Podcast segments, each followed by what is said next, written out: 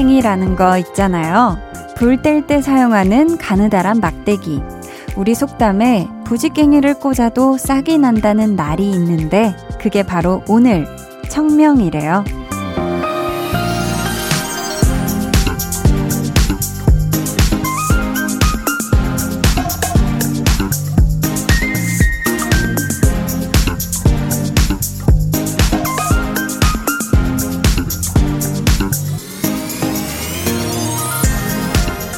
부지깽이처럼 생명력 하나 없는 것도 청명에 심으면 살아난다는 거거든요. 그만큼 좋은 시기라는 걸 텐데, 우리도 한번 심어볼까요? 시들해진 의지, 내 안에서 무럭무럭 자라나길 바라는 다짐, 마음의 땅에 자리 잘 잡아서 싹도 틔우고 꽃도 예쁘게 피우면 좋잖아요.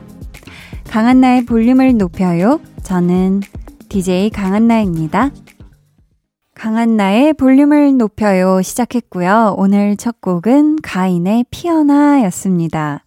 우리나라에 24절기가 있죠. 봄에는 입춘을 시작으로 해서 우수, 경칩, 춘분, 그리고 그 다음이 청명인데 오늘이 바로 그 청명이래요.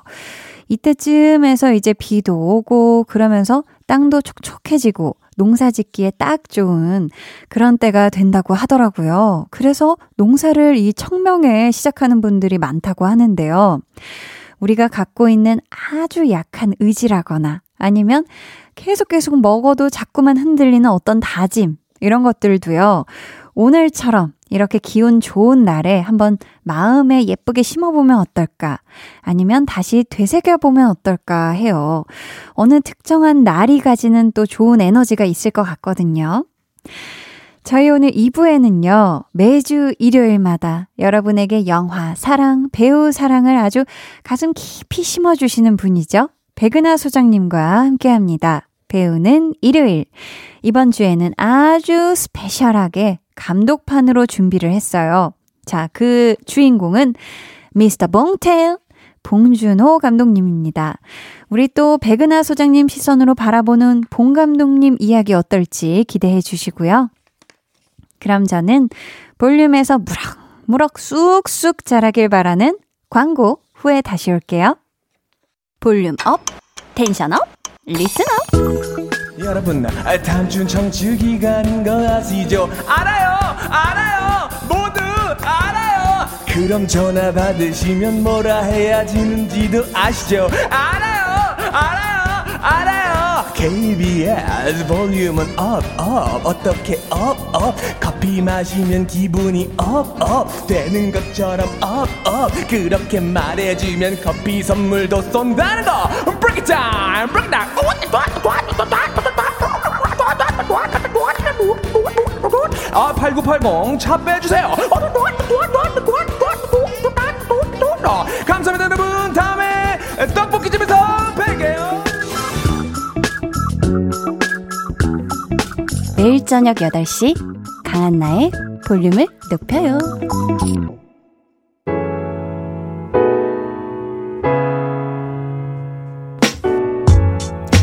이번 한 주 여러분 마음에 심어둔 이야기 저에게 들려주세요. 볼륨 타임라인.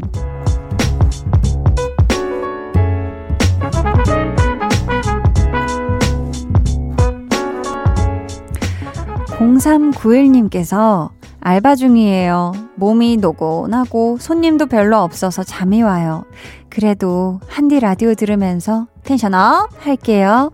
하셨습니다. 아이고, 이 시간이면 사실 특히 뭐 봄의 밤이다. 봄밤 아주 그냥 잠이 솔솔 오죠. 온도도 딱 좋고 그쵸? 덥지도 춥지도 않고 살랑살랑 따스분 봄 기운이 이렇게 싹 밀려오면은 당연히 잠이 오죠. 우리 0391님 하지만 지금 또 알바 중이시고 하니 절대 또 잠드시면 안 됩니다. 그쵸? 그러니까 저와 함께 텐션업 해서 파이팅 해주시길 바랍니다.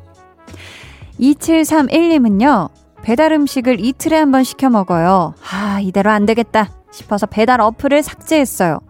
제대로 해 먹으려고 마트에서 장을 봐왔는데 비용이 일주일치 외식비만큼 나왔네요. 물음표 느낌표? 이게 무슨 일이고? 라고 하셨습니다. 이게 진짜 무슨 일이죠? 난리가 났네요.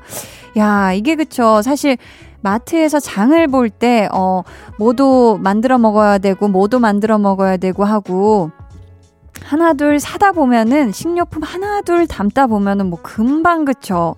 예상했던 금액보다 훨씬 이게 넘어버리죠. 요즘은 또 워낙 또 많이 식자재 또 값이 올랐기 때문에 우리 2731님이 오랜만에 이 마트에서 장 보시고 깜짝 놀라신 것 같은데 그래도 기왕이면은 지금 또 건강을 위해서 아니면 여러 생각을 하셔서 지금 배달 어플 삭제하신 것 같으니까 기왕 요렇게 또 사신 식자재 잘 이용하셔가지고 맛난 음식 그리고 건강한 음식 입맛에 맞는 음식 잘 만들어 드시길 응원하겠습니다. 이은수님께서는요, 남편이랑 오랜만에 서해바다 다녀왔어요. 차 안에서 보온병에 담긴 커피와 유부 초밥 나눠 먹고요. 인형 뽑기 했는데 하나도 못 뽑고 꽝이네요. 크크. 그래도 오랜만에 크게 웃어본 하루였어요. 하셨습니다. 아이고. 서해바다 좋았겠다. 와, 우리 은수님이 또 오랜만에 아주 코에다가 예쁜 봄바람을 많이 쐬고 오신 것 같은데요. 또 사랑하는 남편분과 함께 다정하게 커피도 마시고 유부초밥도 나눠 드시고 해가지고 모처럼 정말 쉬는 느낌 플러스 데이트하는 느낌을 가지셨을 것 같습니다. 아주 좋은 주말을 잘 보내신 것 같네요. 저희는요, 어, 노래 듣고 볼륨 타임라인 이어가 볼게요. 레드벨벳의 바다가 들려.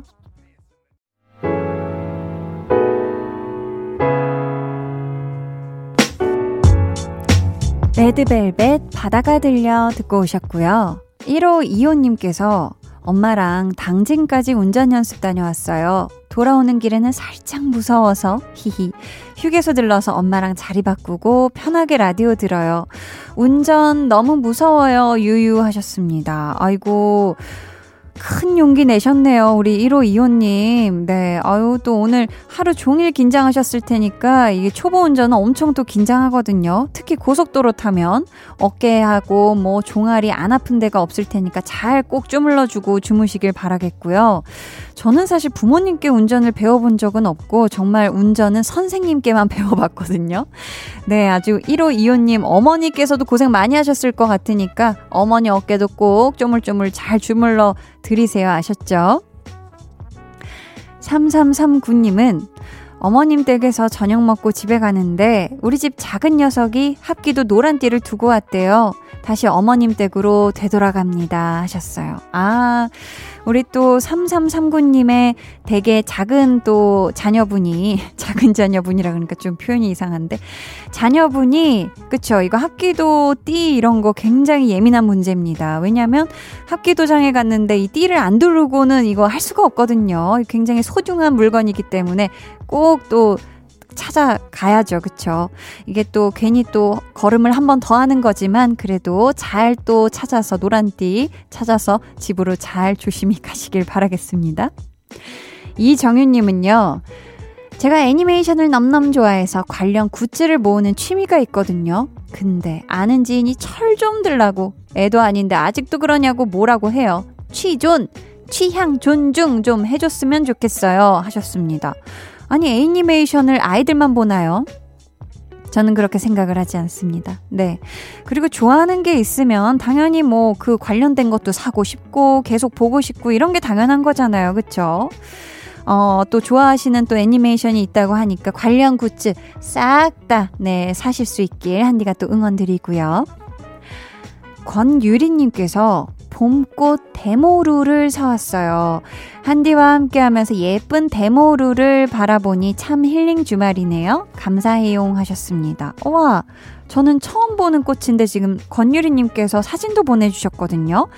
아주 새하얗게 저는 펴, 마치 데이지 꽃처럼 펴 있는데 그 속 안에 보랏빛이 촘촘촘촘하게 또 너무 예쁘게 돼 있고, 와, 이 굉장히 예쁜 꽃을 들여오셨는데, 보니까 집 안에서 키우시는 것 같아요. 그쵸? 우리 유리님. 항상 요 또 예쁜 데모로 아침, 점심, 저녁 예쁘게 들여다보시면서 예쁘다, 예쁘다 해주세요. 아셨죠? 저희는요, 포스트 말론, 그리고 스웨리의 Sunflower 듣고 올게요. 여러분은 지금 강한나의 볼륨을 높여요 듣고 계시고요. 저는 한나 언니의 짱 절친 아이유입니다.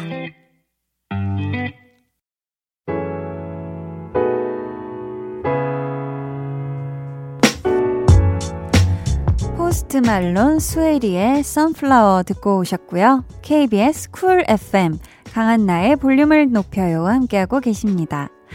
9828님께서요. 지금 남자친구랑 4달 넘게 만나고 있는데요. 매일 싸우긴 하는데 점점 그래도 너무 좋아요. 윤기야 많이 많이 사랑해 라고 해 주셨습니다. 아유 정말 봄 전에 지금 또 만나셔가지고, 그쵸? 두 분이 한창 이 추운 계절에 겨울에 만나셔가지고 같이 맞이하는 첫 봄이잖아요. 매일 싸우지 마세요. 네, 사랑만 하기에도 아까운 계절이고 아까운 시간이니까요. 우리 또 윤기님하고 두 분 사랑 영원하시길, 네, 예쁜 사랑 예쁘게 피우시길 바라겠습니다. 8432님은 욕조가 있는 집으로 이사 왔어요. 제 생애 첫 욕조인데요. 뜨뜻한 물에 몸 담그고 있으면 한 주의 피로가 싹 풀리는 기분이에요. 이게 요즘 제 낙이랍니다. 하셨어요. 아, 우리 8432님, 우선 욕조가 있는 집으로 이사 오신 거 너무너무너무 축하드립니다. 어, 얼마나 좋을까, 그쵸? 이게 또 욕조에 반신욕하고 아니면은 뭔가 이렇게 몸 담그고 있는 거 좋아하고 체질에 잠, 잘 맞으시는 분들은 피로가 또 굉장히 녹는다고 해요. 우리 8432님, 앞으로도 욕조에 뜨뜻한 물 많이 받아두시고 하루에 이 모든 피로를 싹 녹여내시길 바랄게요. 음. 7811님께서는 등산하려고 등산화까지 샀는데 이런저런 이유로 산에 못 가고 있어요. 어떤 날은 미세먼지, 어떤 날은 비가 와서, 또 어떤 날은 바빠서, 어떤 날은 피곤해서. 이렇게 말하고 나니 핑계 같네요. 유유라고. 지금 사연을 적으시면서 내가 도대체 등산화까지 샀는데 무슨 이유로 이렇게 못 가고 있는 거야? 하면서 나열하시다 보니까 아, 이게 핑계 같구나. 라고 지금 자각하신 것 같은데 7811님, 그런 거예요. 이게 사실 산까지 올라가기가 이게 쉽지가 않습니다. 그쵸? 하지만 7811님, 지금 날씨가 너무 좋아요. 너무 아름답고 지금 산에 가시면 산에들의 진달래, 아, 진달래는 이미 폈겠네. 뭐 예쁜 것들이 지금 아주 만발입니다. 네, 꼭, 어, 가시길 바랄게요. 9828님께서는 언니, 저 너무 우울해요. 집 앞에 주차한 걸 까먹고 남자친구랑 영화 보러 멀리까지 나왔는데 차 빼달라고 연락이 와서 영화 보다 말고 돌아가고 있어요. 유유. 생애 첫 골드 클래스에서 보는 영화였는데 너무 속상해요 하셨습니다. 아이고, 어떡해. 아, 이건 정말 너무 속상하겠다. 그쵸? 지금 또 생애 첫 골드 클래스라고 하면 이 뭔가 영화관 중에서도 뭔가 굉장히 비싸고 또 좋고 막 이런 곳 아닌가요? 그쵸? 우리 9828님 너무 이거 속상할 것 같은데 그래도 어떡해요? 그쵸? 냉큼 빨리 또 차를 빼셔야죠. 이게 또 차가 견인되는 것보다는 훨씬 낫습니다. 네, 어, 견인비 만만치 않아요. 저도 한번 당해본 것 같은데. 네, 아무튼 9828님이 차를 잘 빼시길. 네, 그리고 영화는 다음에 또 보면 됩니다. 너무 우울해하지 마세요. 아셨죠? 장지수님께서는 한디 꼭 술 마셔야만 취하라는 법이 있나요? 베란다에서 파전이랑 사이다 먹으며 취해가고 있어요. 크크. 여기에 볼륨까지 들으니까 분위기에 취해요. 크 하셨습니다. 아유, 뭐, 술 꼭 마셔야만 취하나요? 저도 이 첫 질문에 바로, 아니요, 저는 술 안 마시고도 아주 신나게 취한 것처럼 분위기에 취해서 재밌게 노는 사람 중에 한 명이거든요. 라고 대답을 하고 싶었는데, 우리 지수 님은 봄, 그리고 베란다 파전, 사이다, 볼륨과 지금 아주 그냥 만취하신 것 같은데요. 제대로 요 분위기 쭉쭉 이어가셨으면 좋겠습니다. 어, 지난 목요일 볼륨에 찾아와 주셨던 위너 강승윤 씨의 신곡 듣고 올게요. 강승윤의 아이야.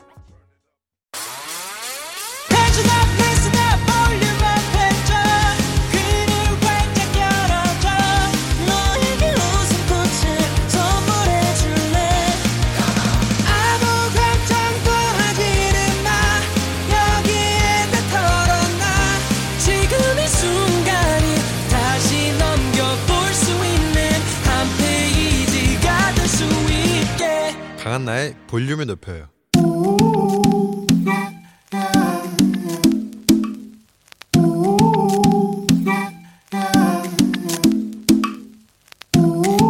볼륨 가족이라면 누구나 무엇이든지 마음껏 자랑하세요. 네, flex. 오늘은 정윤호님의 flex입니다. 부모님이 주택에 사시는데요. 이번에 마당을 꾸민다고 하셔서 나무랑 꽃을 많이 사드렸어요. 덤으로 모듬 채소 모종도 사드렸답니다. 사진 첨부를 못해서 아쉽네요, 유유. 어우, 사진이 없어도 대치 오케이. 한디는 메모로 볼 수가 있거든요. 자, 보인다, 보인다. 유누님 부모님 댁 마당 뷰가 보인다. 나무랑 꽃이랑 채소 베이비들 옆에서 좋아하시는 부모님까지. 이 view는 그냥 마당 view 아니고요. 윤우님 효심이 만든 I love view다 flex. 네, 오늘은 정윤우님이 보내주신 넷플렉스였고요. 이어서 들려드린 노래는 유아 숲의 아이였습니다.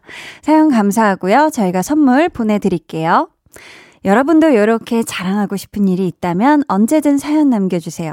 아주 아주 작고 소소한 자랑거리도 대치 오케이. 네, 매니 매니 보내주세요. 아셨죠? 강한 나의 볼륨을 높여요 홈페이지 게시판에 남겨주시면 되고요. 아니면 문자나 콩으로 참여해주셔도 굉장히 좋습니다. 그럼 저는 잠시 후에 배우는 일요일 배우연구소 백은하 소장님과 돌아올게요. 방에 혼자 누웠어 너는 잠들 수 없고 유난히 심심하다면 그게 볼륨업 노래가 듣고 싶고 얘기를 나누고 싶어. 그럼 누가 생각나? 너의 볼륨업 강한나의 볼륨을 높여요. But instead I stand still, heart cracking. Those little curls on the back of his head bouncing as he steps out of my life. 영화 설국열차에 이런 대사가 나옵니다. 저게 하도 오래 닫혀 있으니까 이제 벽처럼 느껴지기도 하는데 실은 저것도 문이란 말이야. 일요일 밤 이 문을 열면 새로운 세상을 만날 수 있습니다. 배우는 일요일.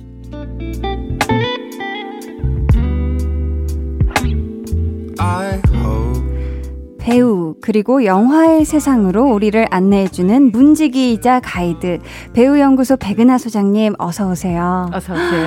야 이렇게 이렇게 문지기가 이렇게 아름다운 화사한 꽃 옷을 입고요. 세상 모든 꽃이 다 피었네요. 제가 원래 좀 꽃무늬에 조금 미쳐 있는 사람이긴 해서. 되게 좋아하시잖아요 꽃무늬. 맞아요. 그래서 세계상 온갖 가지 꽃무늬 옷들을 다 가지고 있는 편인데. 너무 아름답다. 그러네요. 오늘 조금 많이 폈네요. 아 오늘 활짝 아주 그냥 만개했어요 다 어, 꽃들이. 오늘 이 방송국으로 오는 길에 여의도도 정말 꽃이 그쵸. 만발한 것 같아요. 진짜 정말 만발했다는 표현이 네. 너무 기가 막히게 근데 꽃이라는 게 항상 거기에 있었는데 네. 숨어져 있다가 보이는 거잖아요. 그쵸, 그러니까 그쵸. 그게 없던 게 갑자기 나타난 게 아니란 말이에요. 맞아요. 그러니까 정말 우리가 마음속에 되게 숨겨져 있는 꽃들이 다 있는데 피지 못하고 있는 그런 아직 꽃들. 피지 못한. 네, 올 봄에는 네. 좀 많이 움츠러져 있긴 하지만 음. 그래도 그런 꽃 조금이라도 피울 수 있는 그런 봄 되면 좋을 것 같아요. 아, 좋습니다. 네. 저희 또 볼륨 가족 4913님께서요. 일요일마다 시장에서 튀김기 청소하며 배우는 일요일 기다려요 아. 하셨는데, 야, 또 오늘도 듣고 계실 거거든요. 소장님이 이 바삭하고 꼬수분 튀김처럼 꼬숩게 한마디만 해주세요. 아, 이분께. 어, 얼마나 이게 그 4913님께서 튀겨주신 이 음. 튀김에 음. 사람들이 행복함을 느끼겠어요. 그러니까요. 근데 정말 튀김이 튀겨질 음. 때 뽑히는 것 같지 않아요? 맞아. 쫙 이렇게 쫙 튀김 옷이 꽃을 핀다고.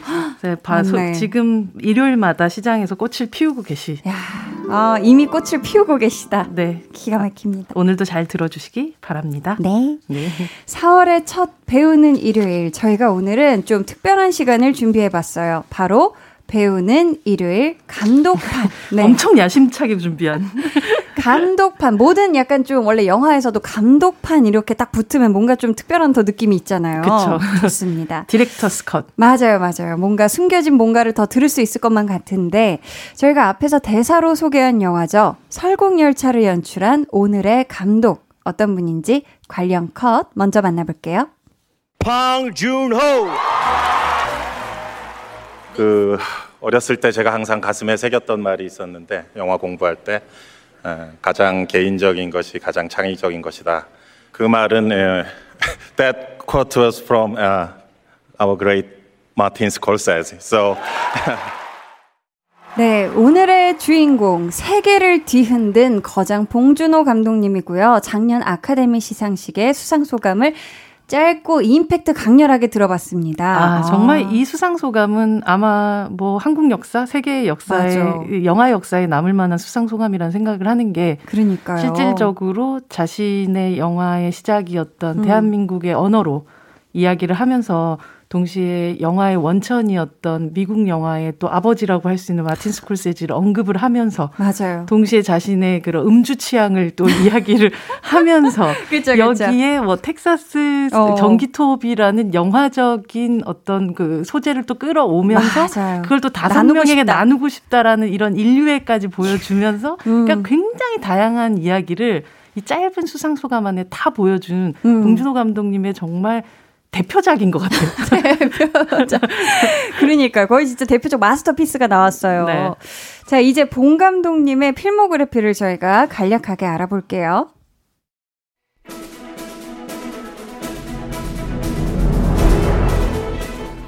데뷔 1994년 영화 백색인 대표작 영화 플란다스의 개 살인의 추억 괴물 마더 설국열차 옥자 기생충 대표 수상 경력 2000년 디렉터스 컷 어워즈 올해의 신인 감독상 2003년 대종상 영화제 감독상 2006년 청룡영화상 최우수 작품상 2007년 백상예술대상 영화부문 대상 2014년 백상예술대상 영화부문 감독상 2019년 칸 영화제 황금종려상 2020년 아카데미 시상식 작품상, 감독상, 국제영화상, 각본상, 2021년 현재 최고, 최다, 최초 기록을 모두 보유한 천재, 스스로 장르가 된 감독 봉준호.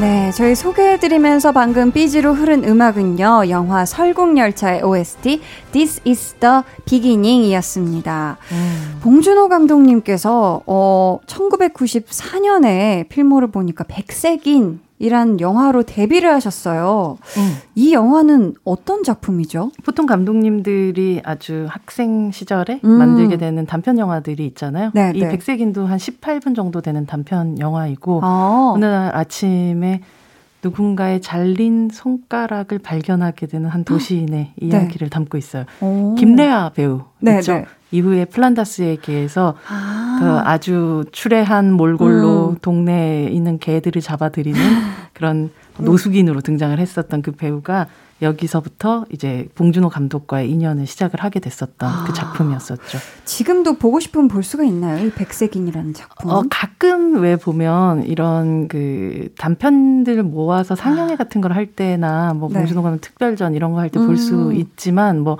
실질적으로 이렇게 이 어떤 OTT 프로그램에 이렇게 볼 수 있지는 않은 것 아, 같아요. 아, 그렇구나. 네. 기회가 되신다면 꼭 네. 보시면 이 영화 보시면 재밌을 것 같아요. 어, 저도 너무 궁금한 게 봉준호 감독님의 여태까지 이제 영화 개봉했던 이 지금 필모그래피에 있는 모든 영화를 다 봤는데 백색인을 못 봤네요 보니까. 음. 근데 저는 영화 플란다스의 개를 통해서 저도 처음으로 어, 봉준호 감독님의 작품을 본 것 같아요. 저도 이때 아, 어렸는데. 맞아요. 저는 진짜 만약에 이 얘기를 하면 너무 시조새 같은 느낌이 들긴 하지만 네. 이 플란다스의 개를 기자 시사회에서 처음 봤었거든요. 아 기자님이실 때. 네, 네. 그래서 종로에 있는 한 극장에서 음. 이 영화를 보고 저하고 저희 동기인 남자 동기와 함께 앞에 다른 선배가 타고 있고 뭐 이런 상태에서 택시 안에서의 이야기를 나눴던 기억이 나요. 아, 우리는 어떤 얘기를 너무 하셨어요? 흥분을 해서 아. 와 이런 영화가 있다니 막 대단하다. 음. 와 진짜 짱이라 그 그때 표현은 짱이라고. 짱이다 캡이다. 짱이다 캡이다 뭐 이렇게 얘기를 하고 어, 있었는데 어, 네. 약간 그 선배님은 이 영화가 낯서셨던 것 같아요. 뭔가 낯선 아, 느낌이었던 것 네, 같아요. 그래서 네. 너네는 음. 이런 영화가 재밌니? 오. 라고 얘기를 했었는데 그래서 당시 개봉하던 당시에 저희 잡지에서는 이 영화를 그렇게 크게 다루지 않았던 아, 상황이었어요. 그러다가 오. 1년 후인가 2년 후쯤에 시네 21이 틀렸다라는 아. 제목을 아예 달고 플란다스의 개를 다시 재조명 재조명하는 그런 사과의 기사를 쓰게 된 아, 상황이 그러셨구나. 있었죠. 네. 어, 또 보면은 봉 감독님께서 또 필모그래피의 몇 배나 되는 수상 경력을 또 자랑하시거든요. 사실 모든 상의 의미가 있겠지만 앞에서 저희가 수상 소감으로 같이 잠깐 들어본 2020년 아카데미 시상식을 빼놓을 수가 없잖아요. 무려 사관왕을 하셨거든요. 네, 근데 정말 와. 대단한 게 이게 음. 그 2월 달에 아카데미 시상식이 끝나고 나서 전 세계적으로 코로나가 음. 말 그대로 막 확장이 되는 상황이었었죠. 팬데믹까지. 그러니까 음. 이제 정말 어떤 불꽃놀이 마지막 같은 느낌이었던 것 같아요. 그렇죠. 네. 이 때까지만 해도 사실 이 시상식까지만 음. 해도 잘 치러졌잖아요. 그렇죠. 그렇죠. 그래서 어. 어쩌면 20세기 시네마의 막 마지막 하이라이트 같은 느낌이 들어서 저는 동시에 음. 너무 기쁘면서도 살짝 슬픈 느낌이 또 들기도 했었던 음. 그런 상황이었었고 하지만 네. 어, 2020년 아카데미 시상식은 한국 영화 역사상에선 정말 빼놓을 수 없는 역사로 기록된 상황이 된 거죠. 맞아요. 이쯤에서 저희가요, 노래를 우선 한 곡 듣고요, 봉준호 감독님 이야기를 계속 이어가 보도록 하겠습니다. 오늘도요, 마칠 시간에 봉 감독님 관련 퀴즈가 준비되어 있으니까요, 여러분 기대해 주시고요. 이쯤에서 노래 한 곡 들어볼까요? 자이언티의 영화관. 두 눈을 감아줘. 울륨업 늘 그렇듯이 울륨업 손 내밀면 닿을 곳에 네가 있기. 울륨업 따뜻한 너의 목소리가 필요해. 너의 시간을 채워줄 라디오 강한나의 볼륨을 높여요 자이언티의 영화관 듣고 오셨습니다. 우리 소장님하고 봉준호 감독님의 인연이 있어서 또 저희가 디테일하게 한번 찾아봤거든요. 영화 기생충 개봉 당시 우리 봉준호 감독님과 주연 배우분들이 관객과 만났던 GV의 사회를 맡으셨고요. 무엇보다 우리 봉준호 감독님이 아카데미상을 수상하시기 전에 이런 말씀을 하셨거든요. 어떤 말씀 해주셨는지 직접 한번 소개 부탁드려요. 봉준호 감독의 영화 기생충은 한국 영화 역사 100주년에 내려진 완벽한 작품이다. 내년 2월에 어떤 일이 일어날지 레드카펫은 누가 걷게 될지 기대된다. 아, 라고 썼네요. 과거에 네. 제가. 과거에. 과거에 우리 또 백은하 소장님께서 이런 또 얘기를 해주셨는데 봉 감독님을 직접 만나고 또 아카데미 수상까지 예견하고 스포하셨던 우리 소장님. 배우는 일요일 감독판 첫 주인공 봉준호 감독님을 어떻게 표현해 주실지 또 기대가 되는데요. 바로 저희 한번 만나볼게요. 백은하의 사적인 정의. 먼저 봉준호 감독님은 어떤 감독님인가요? 봉준호는 음.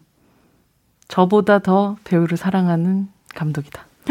어, 배우를 더 사랑한다. 가끔 질투날 정도로 봉준호 네. 감독의 배우 사랑이라는 게 음, 과연 저는 결국은 배우들이 만들어낸 영화 결과물들을 음. 보고 그것에 대해서 이야기를 하는 직업을 가진 사람이잖아요. 네. 근데 봉준호 감독은 결국 자신의 사랑을 음. 작품을 통해서 그 사람들이 더 좋은 배우가 될 수 있도록 함께 이끌고 음. 혹은 함께 어우러져서 그 작품을 만들어낸 사람인 것 같아요. 네. 근데 그 중심에는 항상 배우에 대한 동경과 사랑이 있는 사람이에요. 아, 그러시구나. 네. 그래서 그게 정말 어, 보통은 예전에 음, 헐리우드 굉장히 유명한 감독님이 전 되게 싫어하는 표현이긴 하지만 배우들은 그냥 소떼와 같다라는 표현을 쓴 적이 있어요. 솟대 이렇게 우뚝 서 있는 솟대요? 아니요, 소떼요. 소, 아, 소, cow. cow. 네. 네. 사실 히치콕 네. 감독이 그런 얘기를 했었는데, 아. 뭐 영국 출신의 히치, 어, 뭐 감독이지만, 네. 근데 그 뜻은 그 당시에 감독들의 파워와 혹은 아니면 영화에 대해서의 결정력이란 것은 너무나도 뭐 그리고 이제 결국은 감독만이 영화를 장악할 수 있다라고 음. 굳게 믿는 네. 감독 작가주의의 어, 그런 아. 시대에는 네. 배우들은 그냥 자 이쪽에서 저쪽으로 가 그러고 우르르 가고 아, 여기 이렇게 봐, 봐 그러고 우르르 보고 뭐 이런 식의 음. 소떼 같다라고 표현을 했지만 아. 실제 봉준호 감독은 배우라는 사람이 존재하지 않는다면 자신이 영화를 만들 수 없는 사람이라는 걸 정확하게 잘 알고 있는. 어, 그러셨구나. 그래서 저는 봉준호 감독은 사실 어쩌면 저보다 더 배우를 사랑하는 사람이 아닐까. 음. 이 세상에서 제일 배우를 사랑하는 감독 야, 같은 그 정도로. 네. 또봉 감독님이 인터뷰하신 모습을 보면은 굉장히 또 유쾌하신 분이라는 생각이 들었거든요. 사람 봉준호는 과연 어떤 분인지 우리 소장님의 정의를 들어보도록 할게요. 봉준호 감독님은 어떤 사람인가요? 봉준호 감독님은 무해한 변태 같은 사람이고. 아, 이게 변태란 단어 사실 안 좋은 단어잖아요. 그렇죠? 어, 그렇죠. 그러니까 누군가와 좀 다른 네. 좀 괴짜 같은 무해한 아, 괴짜. 정도 할까요? 네, 네. 근데 이 표현을 제가 굳이 쓴 음, 이유는 음. 예전에 봉준호 감독이 살인의 추억이라는 영화에서 박해일 배우를 캐스팅을 하면서 네. 박해일 배우는 되게 우유 냄새 나는 변태 같은 사람이라는 표현을 아, 그런 표현을 하셨기 때문에 본인이 쓴 표현이 있기 때문에 제가 또 네, 받아서 네. 쓰자면 어. 굉장히 자신의 관심이 하나가 생기면 정말 끝까지 파는 음. 굉장히 매니악한 데가 있는 사람이고 아, 약간 외골수적인 그런 네, 부분이 맞아요. 강하시구나. 그래서 아마도 이런 영화들을 봉테일이란 표현, 그 어떤 디테일을 찾아내는 것도 사실 굉장히 변태적인 작업이거든요. 음, 굉장히 계속 파헤쳐야 남들은 되는. 안 보는 것들까지도 아. 다 보고 그 모든 것들의 조화를 생각하고 저거에 어떤 다름과 색깔과 이런 것들까지도 다 디테일하게 찾아내는 감독이잖아요. 네. 그렇기 때문에 우리는 그 사소한 디테일에 너무나도 영화적인 큰 감명을 받기도 하는 하기 때문에 네. 그 디테일이 결코 어, 누구한테 해를 끼치는 혹은 음. 어, 이것이 정말 사실은 영화적으로 훨씬 더 좋은 디테일인데 그 디테일을 만드는 과정들을 보면 좀 변태 같아요. 아, 그래요? 네, 그래서 무해한 괴짜 정도로 무해한 괴짜 같은 사람이다. 자, 오늘은요, 배우는 일요일 감독판 첫 주인공이신 봉준호 감독님에 대해서 저희가 공부를 하고 있는데요. 이쯤에서 또 노래 한 곡 들어볼게요. 영화계에 봉준호 감독님이 있다면 가요계에는 또 세계적인 이분들이 있죠. 방탄소년단의 DNA 듣고 올게요.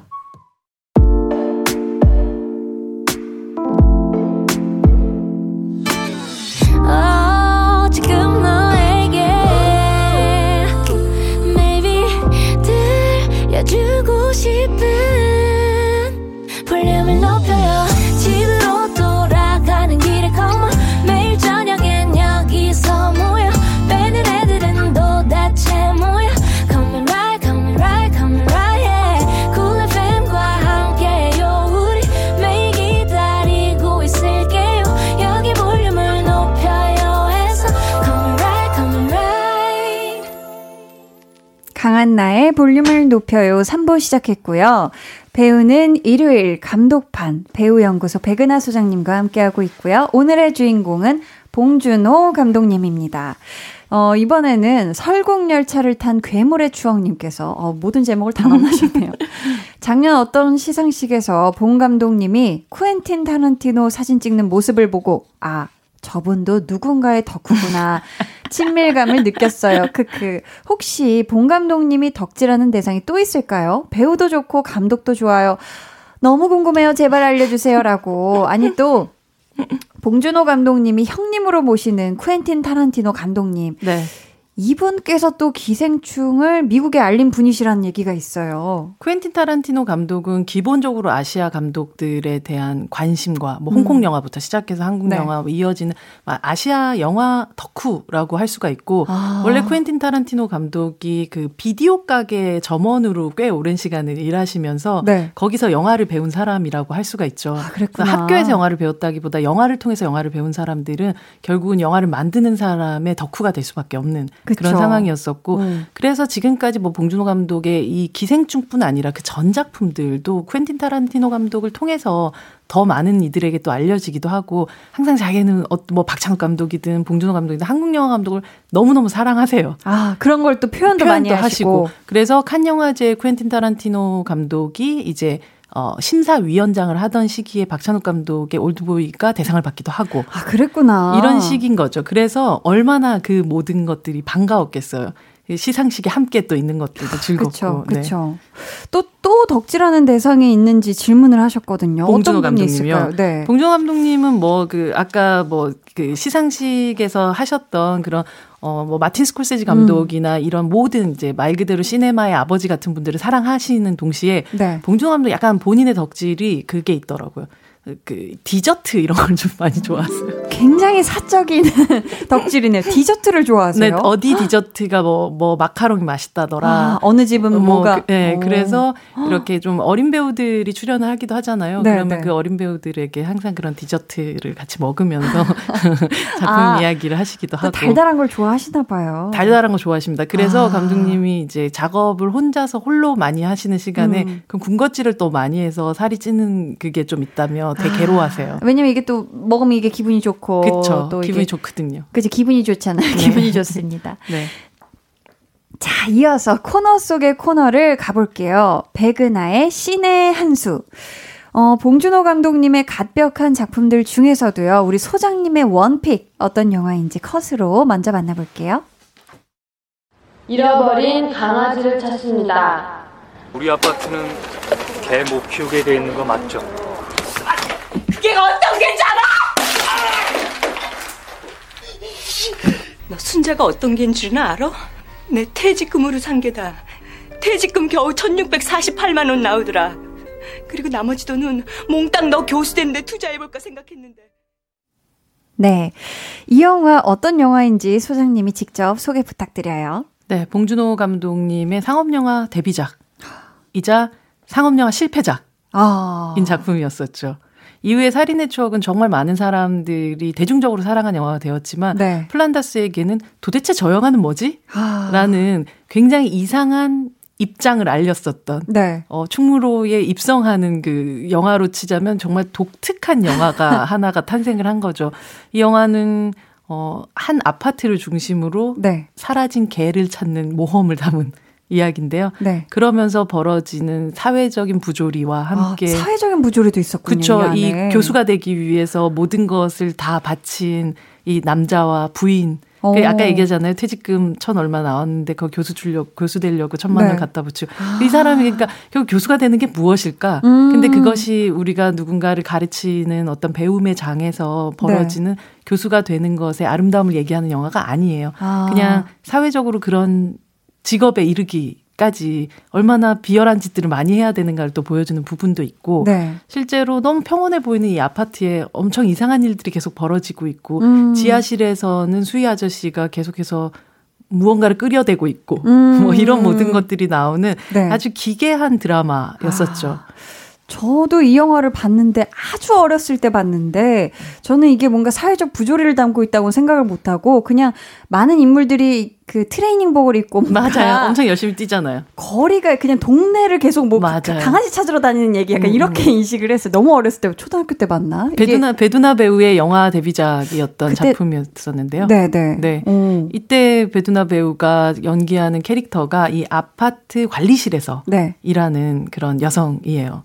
그래서 갑자기 개를 잃어버렸다는 어떤 어린 아이의 요구에 음. 어, 막 동네에 그런 전단을 붙이고 다니면서 맞아, 맞아. 어, 만나게 되는 동네 백수 아저씨가 바로 이성재 씨였는데 그 네. 그 이성재 씨는 사실은 동네 백수처럼 보이지만 실제로 교수를 준비하고 있었던 그런 남자였던 거죠. 아, 그랬구나. 근데 이 남자가 과연 개를 훔친 사람일지 어떨지 음. 이걸 또 찾아 나가는 그 과정들이 있어요. 아. 그래서 근데 약간 영화 자체가 살짝 네. 만화 같은 부분도 있어서 음. 그 베두나 배우가 연기하는 현남이란 캐릭터가 노란색 후드티를 빡짝 묶고 맞아요. 모자까지 탁 해서 맞아. 막 뛰어가는 그런 장면들 같은 것들이 네, 아주 네. 기억에 많이 남죠. 아, 또 봉준호 감독님이 굉장히 만화도 좋아하시지 않나요? 맞아요. 그렇죠, 그렇죠. 네, 학교 다닐 때는 실제로 그 한, 학 학원 뭐 뭐지 학교에서 교내 지에 음. 어 네컷 만화 같은 걸 그리기도 하고 아. 버님 유명하신 또 화가시기도 하고 네. 실제로 그림 콘티 같은 거 직접 그리시기도 하고 맞아 네. 콘티를 직접 그리신다고 본 것 같습니다.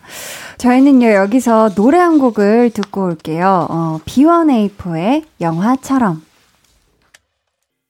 B1A4 영화처럼 듣고 왔습니다. 이번에는 백은하의 케미 한 수를 만나볼 차례인데요. 봉준호 감독님과 가장 케미가 찰떡인 배우.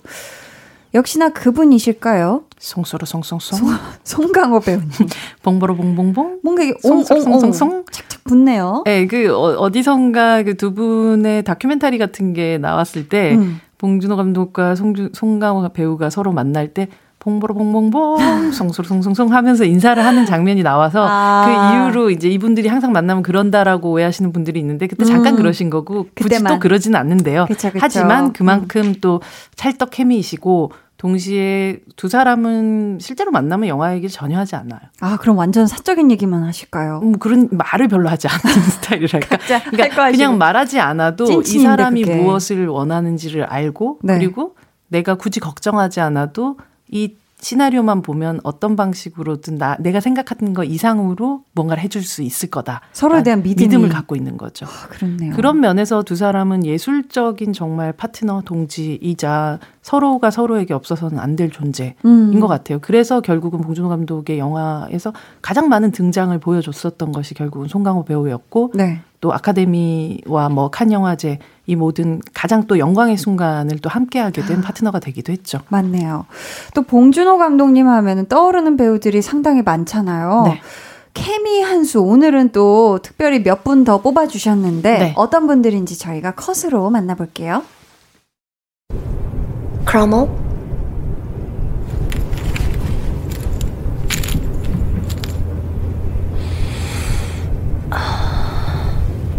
How old are you? 17.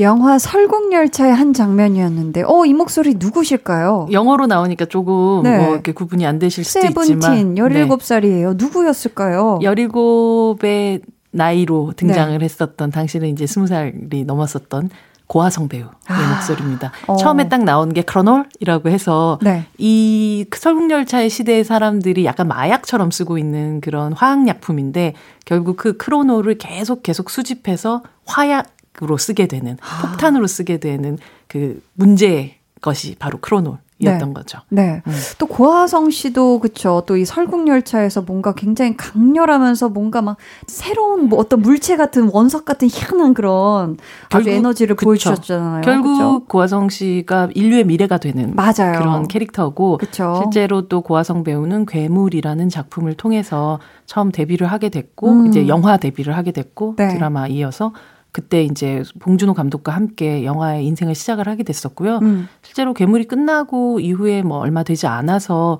이미 설국열차에 대한 이야기를 품고 있었던 봉준호 음. 감독이 고화성 배우를 송강호 배우하고 두 사람을 가장 처음 캐스팅해서 몇 년을 갔어요. 아. 한 4, 5년 정도를 정말 17 고화성이었던 시기부터 좀 기다려서 가장 설국열차 가장 오래 이 탑승을 기다렸었던 야. 배우가 바로 고화성 배우이기도 하죠. 네. 근데 보면 뭐 이후에 안, 어, 뭐 안서연 배우까지 이어진 옥자의 안서연 배우까지 이어지는 봉 감독님이 사랑하는 여배우의 얼굴형이 저는 있다고 생각을 해요.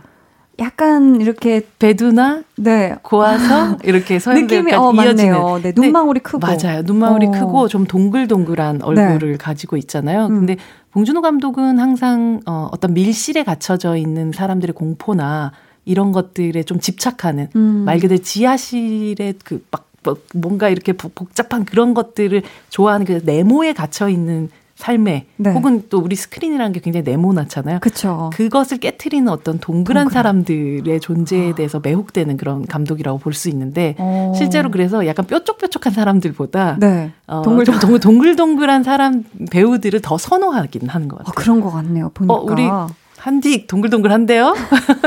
동글동글하고만 좋습니다. 자, 이어서 저희 한 번 더 만나볼게요. 만약 지금 실전 수능이고 이게 첫 문제였으면 넌 시작부터 완전 엉킨 거야. 시험이라는 게 뭐야? 앞으로 치고 나가는 거야. 그 흐름을, 그 리듬을 놓치면 완전 꽝이야. 실전은 기세야, 기세. 기세. 기세죠. 영화 기생충의 한 장면, 최우식 배우의 목소리였어요. 음. 이분을 어, 또 다른 케미 한 수로 뽑아주신 이유는 뭘까요? 뭐 말하자면 송강호 배우의 세대부터 시작해서 이제 음. 최우식 배우까지 좀 새로운 세대의 어떤 배우들을 또 발굴하고 그 사람들에게 아주 그러니까 인생의 최대의 캐릭터를 점지해주는 음. 그런 봉준호 감독의 능력들을 저는 좀 최우식 배우를 보면서 느꼈거든요. 네. 뭐 이미 거인 같은 작품을 통해서 이 배우가 어떤 저력을 가지고 있는 배우인지는 확인을 했지만 아, 이제 제 기세를 올리는 음. 그 순간을 맞이한 게 바로 기생충이라는 작품이었고, 네. 실제로 아까 여배우들은 조금 동글동글한 얼굴들을 좋아한다면, 남자 배우들 얼굴은 좀 맑고 무해한 얼굴들을 좋아하긴 해요. 그게 네. 박해일부터 이어지는 이런 최우식 배우로까지 이어지는. 그래서 이 사람이 도통 무슨 생각을 하고 있는지를 잘 모르겠는데 음. 알고 보면 아버지 저는 모든 게 다 계획이 있어요라고 얘기하는 음. 모든 게 다 계획이 있구나 아들아가 되는 그런 마음속에 무엇을 품고 있는지 모르겠는 그런 남자들을 어, 이게 봉준호 감독님이 항상 만들어내기도 하고 선호하기도 어. 하는 것 같은데 그런 면에서 최우식 배우는 뭐 예능에서도 많이 느껴지만 항상 조금 나른한 나무늘보처럼 하고 있다가 맞아, 네, 그러고 있다가 갑자기 어느 순간 이렇게 딱 온 표시가 켜지는 순간 완전히 또 다른 배우가 되잖아요. 그쵸. 그런 면에서 또 최우식 배우에게 또 혹은 봉 감독님에게 두 사람에게 이 어떤 케미를 느끼게 만들어줬던 어떤 첫 작품이었던 것 같아요. 네. 맞습니다. 저희 배우는 일요일 감독판 첫 주인공 봉준호 감독님에 대해 공부를 해봤는데요. 이쯤에서 퀴즈를 내드려야 하겠습니다. 정답 맞히신 분들 가운데 추첨을 통해 다섯 분께 문화상품권 선물 드리니까요. 여러분 집중해서 들어주세요.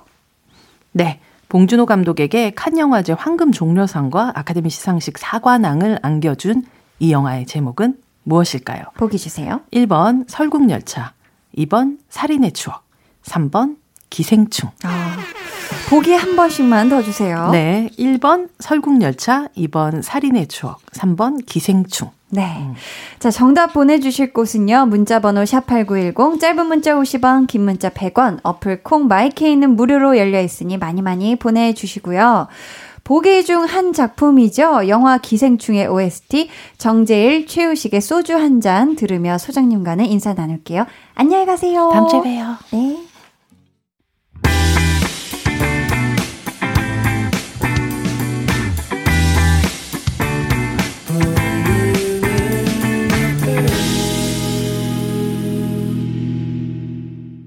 강한나의 볼륨을 높여요 함께하고 있습니다. 오늘 배우는 일요일 감독판 봉준호 감독님에 대해 공부를 해봤는데요. 아까 내드린 퀴즈의 정답 발표해야죠. 봉준호 감독에게 칸 영화제 황금종려상과 아카데미 시상식 사관왕을 안겨준 영화의 제목은 무엇일까요? 정답은 3번 기생충입니다. 네. 정답자 중에서 문화상품권 받으실 다섯 분은요, 방송 후 강한나의 볼륨을 높여요 홈페이지 공지사항의 선곡표 게시판에서 확인해 주세요.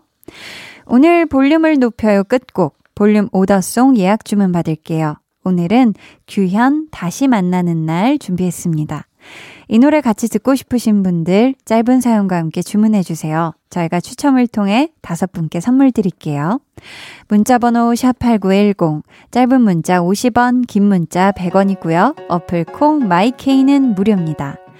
저희는요, 김세정 피처링 릴보이의 워닝 듣고 4부로 돌아올게요.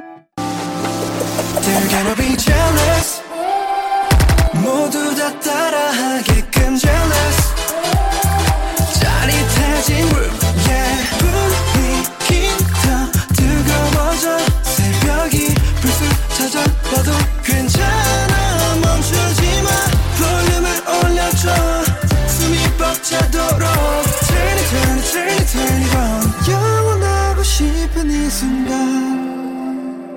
강한나의 볼륨을 높여요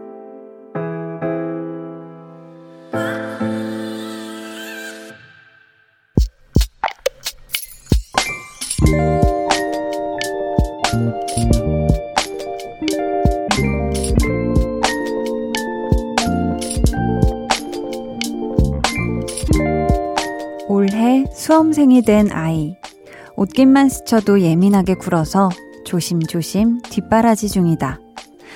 나도 수험생 시절을 겪어봐서 안다. 얼마나 힘들고 지치는지.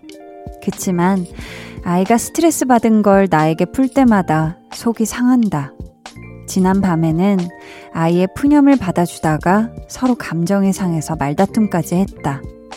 처음엔 괘씸했는데 자꾸 마음에 걸린다. 공부에 방해가 된 건 아닌지, 아이 마음을 몰라준 건 아닌지.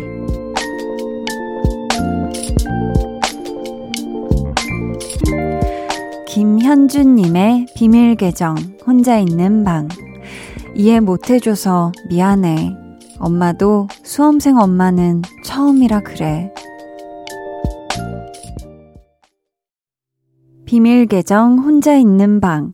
오늘은 김현주님의 사연이었고요. 이어서 들려드린 노래는 루시드 폴 피처링 이진아의 별은 반짝임으로 말아줘 였습니다.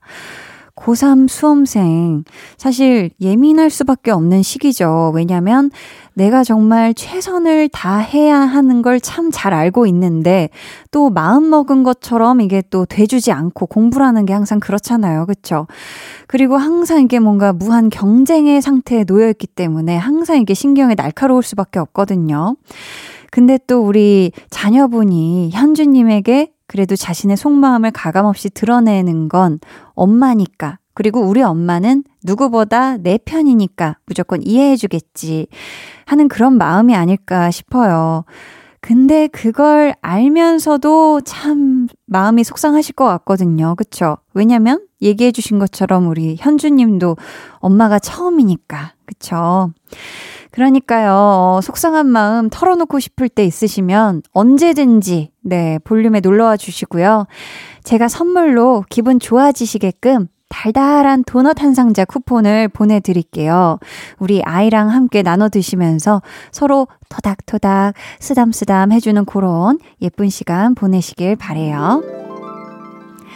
비밀 계정 혼자 있는 방 참여 원하시는 분들은요. 강한나의 볼륨을 높여요 홈페이지 게시판 혹은 문자나 콩으로 사연 보내주세요.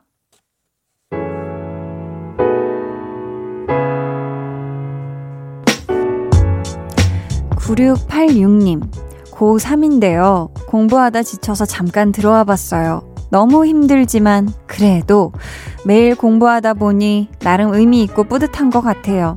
라디오 듣고 더 힘내서 공부해 볼게요. 하셨습니다. 아이고, 여기 또 있네요. 우리 수험생이, 우리 9686님. 아, 얼마나 지쳐요. 그쵸? 사실 이게 해도 해도 끝이 없는 것 같아서 더 지칠 것 같지만, 우리 9686님. 잘하고 있습니다. 그리고 너무 지친다 싶을 때는 한 번씩 잠깐씩 숨 돌리는 이런 시간도 꼭 필요한 것 같거든요. 우리 9686님 얘기대로 의미 있고 뿌듯한 시간 야무지게 잘 보내시길, 잘 해 나가시길 응원할게요. 9655님은 결혼 후 다른 지역으로 가서 아기 키우는 친구가 있는데요. 육아 때문에 바쁜지 연락이 거의 안 돼요. 어떻게 지내는지 궁금하고 걱정되네요. 유유 하셨습니다. 아이고, 그러실 것 같아요. 그쵸? 왜냐면, 심지어 다른 지역에 가 있으면, 그리고 이제 아기를 막 키우는 그런 친구면은 사실 참 하루가 눈꽃을 새 없을 거고, 다른 지역이니까 만나지도 못하고, 어떤 얘기를 쉽사리 꺼내기도 참 쉽지가 않을 것 같은데, 그 친구가 분명히 잘 지내고 계실 거고요. 아마 또 자녀분 키우고, 아, 이제 한숨, 내숨 돌릴 수 있겠다. 라고 싶으실 때 분명히 9655님께 연락을 주시지 않을까 싶습니다. 너무 궁금하면 먼저 한번 연락을 슬쩍 해보시는 것도 좋을 것 같고요. 5416님은 월급 받고 처음 맞는 주말인데요. 절친과 집에서 맥주 한잔 하고 있어요. 좋은 음악과 예쁜 한디 목소리에 친구랑 기분이 한껏 up 되었습니다. 하트 하셨어요. 와, 첫 월급, 그쵸? 첫 월급, 첫 주말. 좀 이런 느낌이잖아요. 굉장히 어, 이 봄에 아주 알맞는 그런 예쁜 상황이네요. 누구보다 신나게 그리고 남들보다 빠르게 가면 안 되죠. 남들보다 느리게 가는 그런 아주 야무진 주말 보내시길 바라겠습니다. 저희는요, 베게린의 스며들기 좋은 오늘 듣고 올게요.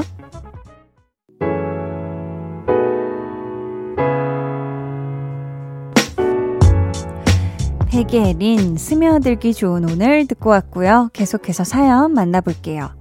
김민기님, 주말 부부로 5년 차인데요. 갑자기 주말 근무시키는 사장님 때문에 아이들 보러 집에도 못 가고 사무실에서 일만 했네요. 가족들과 함께하는 주말을 위해 평일 내내 앞만 보고 일만 했는데, 유유, 너무너무 속상하네요 하셨습니다. 아유, 너무 속상하시겠다. 그쵸? 사실 정말 이 또 주말 부부이신데다가 또 자녀분들까지 있으시면 얼마나 이 주말이 귀하고 간절해요. 그쵸? 아, 이런 또, 아, 이런 날이 있었지만 분명히 또 더블로 쉬게 되는 그런 날도 있을 테니까요. 우리 민기님, 어, 좀만 힘내셨으면 좋겠습니다. 오늘 아쉬운 마음으로 영상 통화라도 꼭 좀 하세요. 가족분들이랑. 고은비님은 엄마가 주신 반찬이 똑 떨어졌어요. 힝, 엄마가 그리워요. 엄마 반찬도 그립고요. 유유, 엄마한테 전화할 거예요. 유유 하셨습니다. 아이고, 은비님. 지금 바로 냉큼 전화하세요. 그쵸? 이 사실 엄마 밥을 먹으면서 엄마가 해주신 혹은 이렇게 해놓으시고 이렇게 냉장실에 넣어두신 그런 반찬 먹으면서 야 역시 엄마 밥이 최고다 하면서 또 엄마를 한 번 더 떠올리곤 하는데 그 반찬이 떨어지면 확 뭔가 이 그림과 서러움 동시에 이렇게 느끼고 계신 것 같은데 냉큼 전화로 안부 네 물으시길 바라겠습니다. 김명환님이 대리운전 알바 나왔어요. 요즘은 술자리도 많이 줄어서 대리운전 연락도 띄엄띄엄 오지만 그래도 이 텅 빈 시간 볼륨과 함께 할 수 있어 행복합니다. 하셨어요. 아, 그렇네요. 요즘은 또 10시 이후에 또 모임 자리도 없고, 그리고 또 전체적인 모임 자리들이 많이 없는 때이기 때문에 확실히 일거리가 많지 않으실 것 같지만, 우리 명환님, 어떤 시간이든, 네, 꼭 볼륨과 함께 8시부터 10시까지는 함께 해주시면 감사하겠습니다. 음, 알바하실 때 항상 조심히 하세요, 운전. 8086님은요, 한디, 작년 11월 결혼한 새 신랑인데요. 저희 가족이 곧 새로운 식구를 맞이합니다. 밖에도 못 나가고 고생하는 아내에게 고맙다고 사랑한다고 전해주고 싶어요. 우리 아이 제발 이 사진도 보내요. 예쁜 공주님이랍니다. 히히 하셨는데요. 어이구 우리 뱃속에 있는 제발이 이 사진이에요. 제발. 음, 제발 뭔가 이렇게 강력하게 원하는 것 같은데 팔 하나로 지금 한쪽 눈을 가리고 있어가지고 얼굴이 반쪽만 보이는데도 아주 귀엽네요. 입술을 앙 다물고 있어요. 야, 벌써부터 이 콧대가 굉장히 높고, 음, 이제 또 곧 태어날 우리 제발이 건강하게 태어나라. 89.1 KBS Cool FM 강한나의 볼륨을 높여요. 여러분을 위해 준비한 선물 안내해 드릴게요. 반려동물 한바구스 물지마 마이패드에서 치카치약 2종 천연 화장품 봉프레에서 모바일 상품권, 아름다운 비주얼 아비주에서 뷰티 상품권, 착한 성분의 놀라운 기적 썬바이미에서 miracle toner, 160년 전통의 마루코메에서 미소 된장과 누룩 소금 세트, 화장실 필수품 천연 toilet perfume 푸푸리, 나만의 피부 관리사 뷰클래스에서 컴팩트 립스틱 galvanic, 온가족 안심세정 SRB에서 쌀뜨물 미강 효소 세안제, 한 번 쓰면 계속 쓰는 더마앤모어에서 두피 샴푸 세트, 밸런스 있는 inner beauty템 이너 아이디에서 dual 콜라겐 세트, 주식회사 박경선에서 허브크린 쪼야 반려동물 케어 세트, 메스틱 전문 메스틱몰에서 메스틱 키스 프레쉬 가글을 드립니다. 감사합니다. 음, 저희는요, 갈란트의 Weight in Gold 듣고 오겠습니다. 해와 달 너와 나. 우리 둘 사이 있어줘. 밤새도록 해가 길면 맘을 열어줘. 그때는 꼭 안아줄게. 강한나의 볼륨을 높여요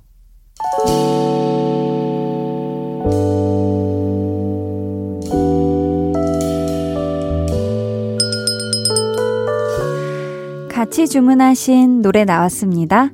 볼륨 오다송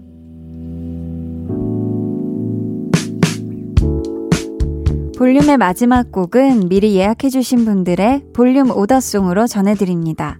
오늘 준비한 오더송은요, 규현 다시 만나는 날입니다. 이 노래 끝곡으로 전해드리고요. 당첨자는 강한나의 볼륨을 높여요 홈페이지 선곡표 방에 올려둘 테니 잘 확인해주세요. 저희 내일은요, 볼륨 발레 토킹 함께 합니다. 재미난 꽁트와 사이다 토크 기대해 주시고요. 내일도 꼭 많이 많이 놀러 와 주세요. 일요일 밤 아무 걱정 없이 꿀잠 푹 주무시길 바라며 지금까지 볼륨을 높여요. 저는 강한나였습니다.